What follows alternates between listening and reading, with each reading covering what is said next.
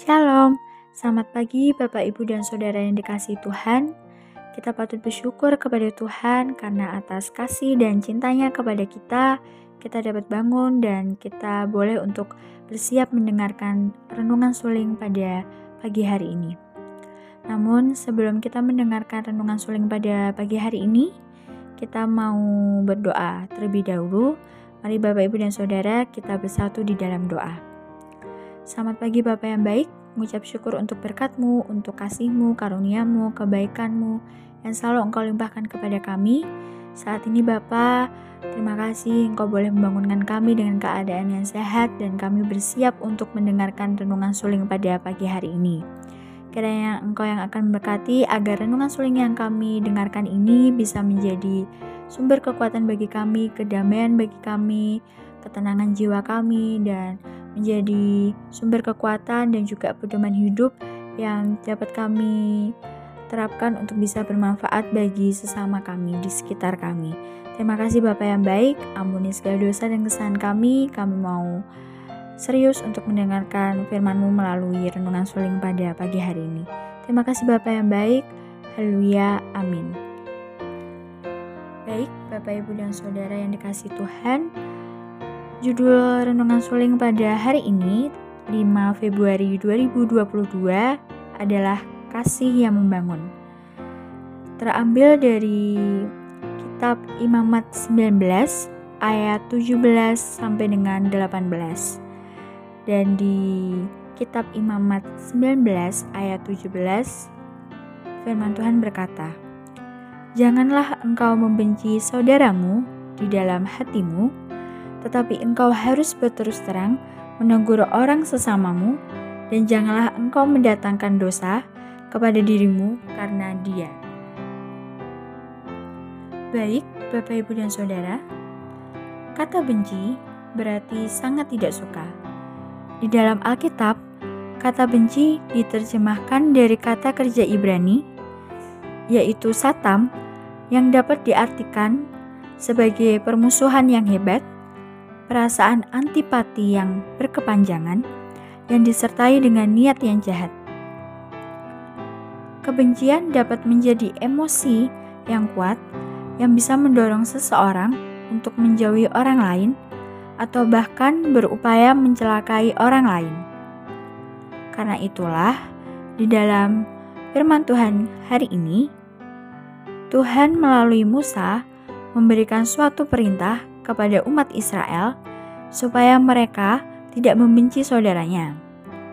Kalau melihat frasa selanjutnya, jelas sekali bahwa rasa benci itu timbul dari kekurangan atau sikap yang keliru atau sikap yang tidak baik dari saudara atau orang-orang yang berada di sekitar kita. Secara manusiawi, apabila kita disakiti, dijahati, atau bahkan diperlakukan secara tidak adil oleh orang lain, maka kita akan cenderung ingin melakukan pembalasan.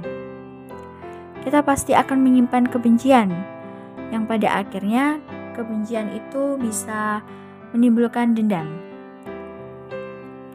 Lalu, bagaimana agar kita bisa mengantisipasi diri kita agar tidak memiliki rasa benci terhadap sesama kita? Bacaan kita hari ini dengan jelas mendorong kita untuk bisa menegur sesama kita yang melakukan kesalahan atau yang hidup dengan tidak tertib. Dari firman Tuhan ini, kita belajar bahwa daripada menyimpan dan membenci ataupun mendendam, lebih baik jika kita menyampaikan kepada sesama kita apa yang menjadi persoalan kita, pergumulan kita, pikiran, kegundahan, dan kegelisahan di hati kita. Dengan mengemukakan isi hati, perasaan, dan juga pikiran kita, hal itu akan membuat semua persoalan menjadi jelas dan membuat sesama mengerti apa yang kita pikirkan, apa yang kita rasakan, dan apa yang sedang kita bergumulkan.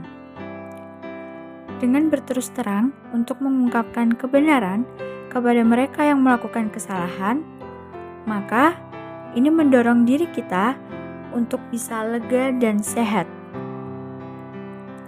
Sebagai orang Kristen, keluarga di dalam Tuhan, tentu kita perlu untuk terus berlatih dan mengembangkan kesungguhan kita untuk saling menjaga dengan bersedia menegur dan ditegur yang kesemuanya itu dilandaskan pada semangat merawat kehidupan sebagaimana yang telah diteladankan oleh Tuhan kepada kita. Mari Bapak, Ibu, dan Saudara, kita harus memiliki semangat.